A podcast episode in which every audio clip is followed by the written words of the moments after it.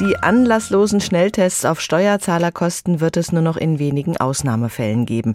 Darauf haben sich Gesundheitsminister Lauterbach und Finanzminister Lindner in der vergangenen Woche geeinigt. Die neue Testverordnung soll heute in Kraft treten. Für die meisten heißt es in der Teststation oder Apotheke ab morgen selbst zahlen oder zumindest einen Teil davon.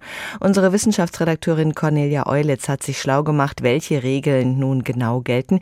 Conny, wer bekommt denn überhaupt noch einen Gratistest?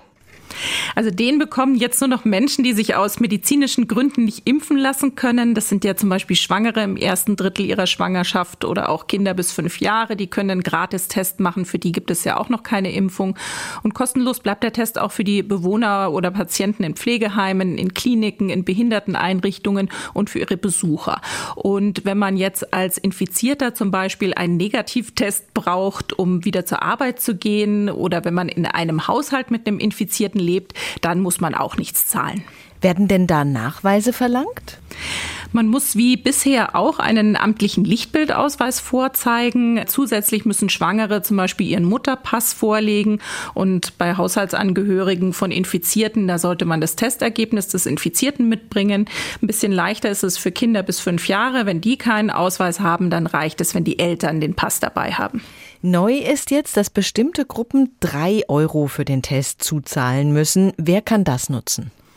Also diese Tests für drei Euro, die sind hauptsächlich gedacht für Besucher von Familienfeiern, von Konzerten oder auch von Innenraumveranstaltungen, die da am selben Tag stattfinden. Das hat einfach den Grund, dass man sogenannte Superspreader-Events verhindern will, dass sich also zu einem Zeitpunkt ganz viele Leute auf einmal anstecken. Außerdem können sich auch Leute für drei Euro testen lassen, die eine rote Corona-Warn-App haben oder auch, wenn man jetzt Menschen ab 60 mit Vorerkrankungen treffen will, dann kostet es auch nur drei Euro. Da werden jetzt viele behaupten, ich will meine kranke Oma besuchen. Wie soll das kontrolliert werden? Ja, du hast recht. Also geregelt wird das Ganze ja in der neuen Corona-Testverordnung und da heißt es im Entwurf, dass man solche Besuche glaubhaft machen muss. Konkret bedeutet das etwa, dass man zum Beispiel ein Konzertticket vorzeigen muss. Aber beim Treffen mit der Oma wird es natürlich schwierig, das nachzuweisen. Deshalb muss, muss man da zumindest ein Papier unterschreiben, dass man eben Angehörige besucht oder auf eine Familienfeier geht. Und ob das jetzt Schummler letztendlich abschreckt, das wird man sehen.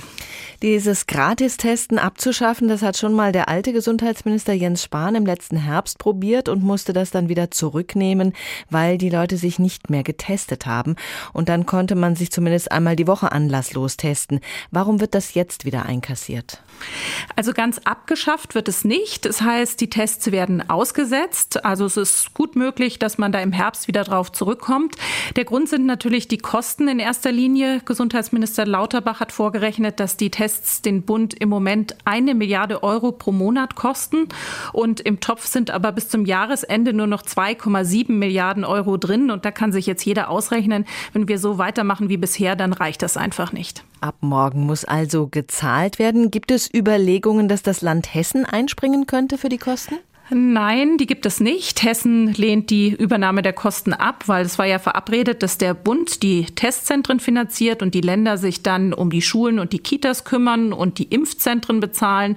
Und das hessische Sozialministerium sagte auch ganz klar, man will den Bund nicht aus seiner Verantwortung rauslassen. Und Hessen ist da auch auf einer Linie mit den anderen Bundesländern, die wollen nämlich auch nichts zahlen.